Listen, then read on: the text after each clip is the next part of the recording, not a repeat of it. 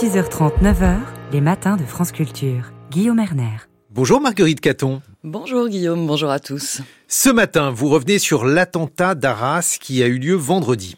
Avec une question, Guillaume, comment s'organise aujourd'hui la lutte contre la radicalisation ? Trois ans après l'assassinat de Samuel Paty, près de huit ans après les attentats de l'État islamique sur le sol national, on aurait pu croire la menace passée. Mais l'attentat d'Arras nous rappelle que l'idéologie islamiste subsiste et se transmet encore aux plus jeunes. Bonjour Olivier Cahn. Bonjour Anna. Vous êtes professeur de droit pénal à l'université de Cergy-Pontoise. Est-ce que vous êtes étonné, Olivier Cahn, de cette longévité du terrorisme islamiste en France ? Alors, euh, étonné, en tous les cas, je la constate. C'est vrai que euh, quand on se réfère aux perspectives historiques en matière de terrorisme, il est rare qu'une, euh, qu'une séquence terroriste dure aussi longtemps. Puisqu'on peut estimer qu'elle a commencé en deux mille douze avec les assassinats de Toulouse et Montauban, et qu'aujourd'hui elle se poursuit avec des individus isolés ou affectés de troubles mentaux, mais, mais qu'elle, qu'elle, qu'elle se prolonge, ce qui est un, un défi à la fois pour les services antiterroristes et pour la démocratie. La cellule familiale entière de l'attaquant d'Arras semble radicalisée. Comment l'interprétez-vous ? On a des précédents avec la famille Klein ou avec euh, la famille Kouachi.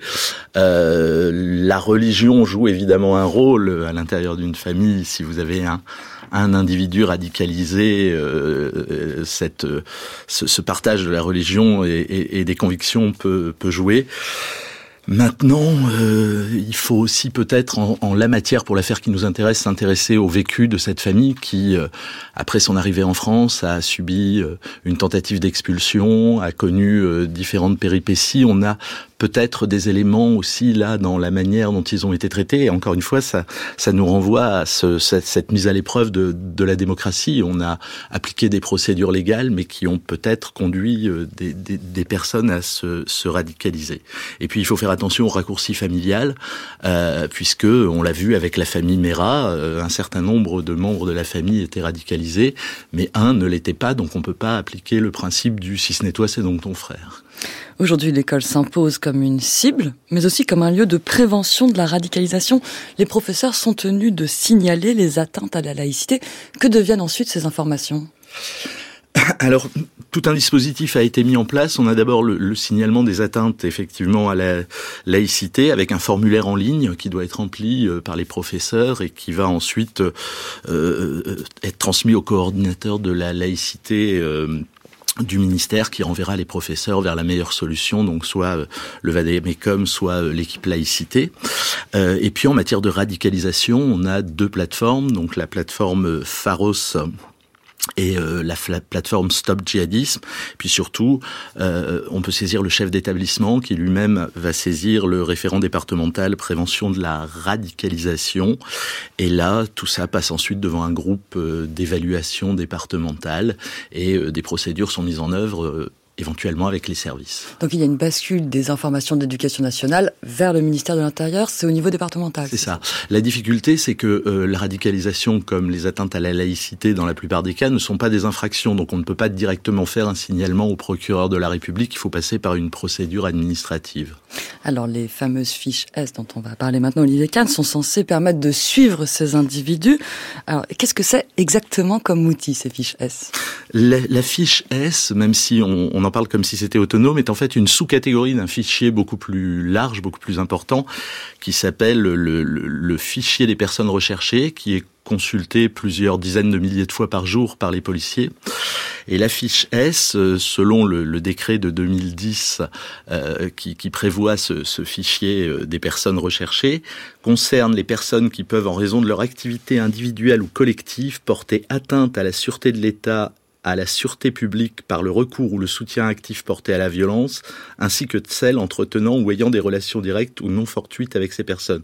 C'est-à-dire que euh, ça n'est pas euh, une évaluation de la dangerosité, euh, ça ne préjuge pas de cette dangerosité, ça signifie simplement qu'un service de renseignement, la D G S I, la, direc- la direction euh, du renseignement de la préfecture de police ou le service euh, central du renseignement territorial, souhaite suivre un individu, être informé de ses déplacements, déplacement et pouvoir ainsi euh, le, le surveiller. Donc c'est un outil d'information euh, à, à destination des services, pas euh, un, un élément permettant de présumer la, la, la dangerosité. Et, et le, la fiche prévoit onze conduites qui peuvent être tenues et qui peuvent être remontées au service, donc du, du simple signalement du passage à une frontière ou lors d'un contrôle d'identité, jusqu'à des mesures de surveillance plus poussées. D'accord, donc on comprend que c'est vraiment un outil interne au service de sécurité. On signale quelqu'un, on dit, vous m'envoyez toutes les informations qui relèvent de ce type quand vous le voyez, une frontière, et cetera. Il n'y a pas que des islamistes qui sont euh, fichés S. Euh, je crois qu'on en compte quand même cinq mille trois cents. La question qui se pose aujourd'hui, c'est dans quelle mesure une fiche S peut conduire à une expulsion. Que dit le droit ? Alors le droit dit qu'une fiche S en soi ne peut pas conduire à une expulsion, et ça le, le Conseil d'État l'a rappelé dans un arrêt de deux mille dix-neuf où il dit très clairement que ce simple signalement ne suffit pas. Euh, lorsque cet élément doit servir de, de support à une éventuelle expulsion, il est même demandé au juge euh, de euh, contacter le ministère de l'Intérieur, solliciter le ministère de l'Intérieur pour avoir plus d'informations. Donc en fait, pour, pour une expulsion, bien, il faut plus qu'une fiche S. Il faut effectivement caractériser une menace grave pour la sûreté de l'État, une menace grave en lien avec le terrorisme euh, qui permettra euh, d'expulser la personne. Mais il ne faut pas forcément une condamnation pour autant. Si vous avez une condamnation, c'est encore différent. Une condamnation peut être assortie d'une interdiction du territoire français qui permettra ensuite l'expulsion de, de la personne. Mais l'expulsion administrative impose juste de caractériser des menaces graves pour la sécurité publique, pour l'ordre public. Euh, et évidemment, un simple signalement, le simple intérêt des services pour une personne ne suffit pas. Il faudra des éléments objectifs pour le caractériser. Vendredi, on peut dire que la chaîne du renseignement a plutôt bien fonctionné et malgré cela, on déplore un mort et trois blessés. Est-ce qu'on manque de moyens, Olivier Cahn ? Non, on ne manque pas de moyens, d'autant que depuis deux mille quinze, les, mo- les, les moyens des services de renseignement ont été assez considérablement renforcés.